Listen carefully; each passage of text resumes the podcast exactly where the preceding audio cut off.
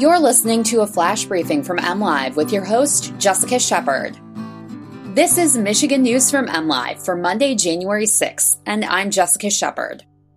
Hearings on Michigan PFAS drinking water rules start this week. Two House Democrats enter 2020 with a big fundraising advantage, and a Michigan resort is selling TVs, beds, and more for just $5 each. The Michigan Department of Environment, Great Lakes, and Energy is holding the first of three public hearings this week on its plans to regulate several types of fluorinated chemicals called per and polyfluoroalkyl substances, or PFAS, in public drinking water. The hearings take place on Wednesday in Grand Rapids, January 14th in Ann Arbor, and January 16th in Roscommon. The EGLE is taking public comment on the draft rules through the end of the month.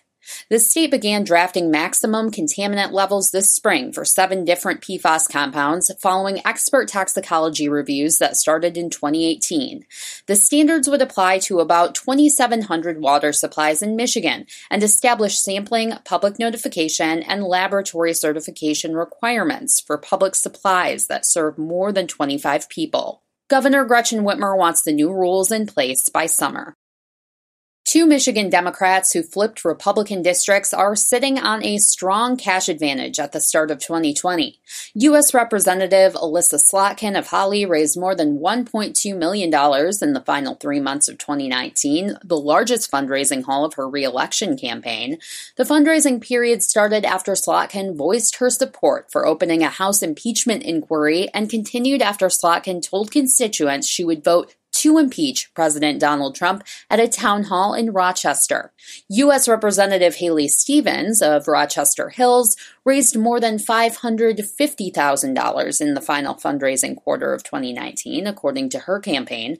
Stevens also supported the House effort to investigate and impeach Trump. Republicans place both freshman Congresswomen near the top of their list of seats to reclaim in 2020.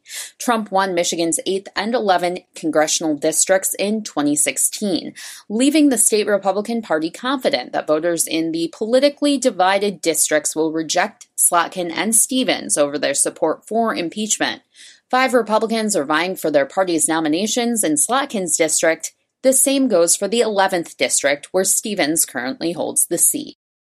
Soaring Eagle Casino and Resort is hosting a guest room liquidation sale with larger items such as televisions and king size beds priced at $5 each, and smaller items such as luggage racks and trash cans available for free. The multi day sale began today for tribal members and Soaring Eagle Casino and Resort associates. The sale is open to the general public beginning on Tuesday and is taking place in the ballrooms of the Mount Pleasant Resort. The sale is taking place as Soaring Eagle works on renovations, which will include a makeover of all hotel rooms. Other items selling for just $5 include five piece dining sets, desks, refrigerators, safes, microwaves, and more. For the latest news, head to mlive.com and find us on Facebook. A shout out today goes to Michigan State basketball standout Cassius Winston, who scored a career high 32 points to lead the Spartans to an 87 69 win over Michigan on Sunday afternoon at the Breslin Center. Thanks for listening and have a great day.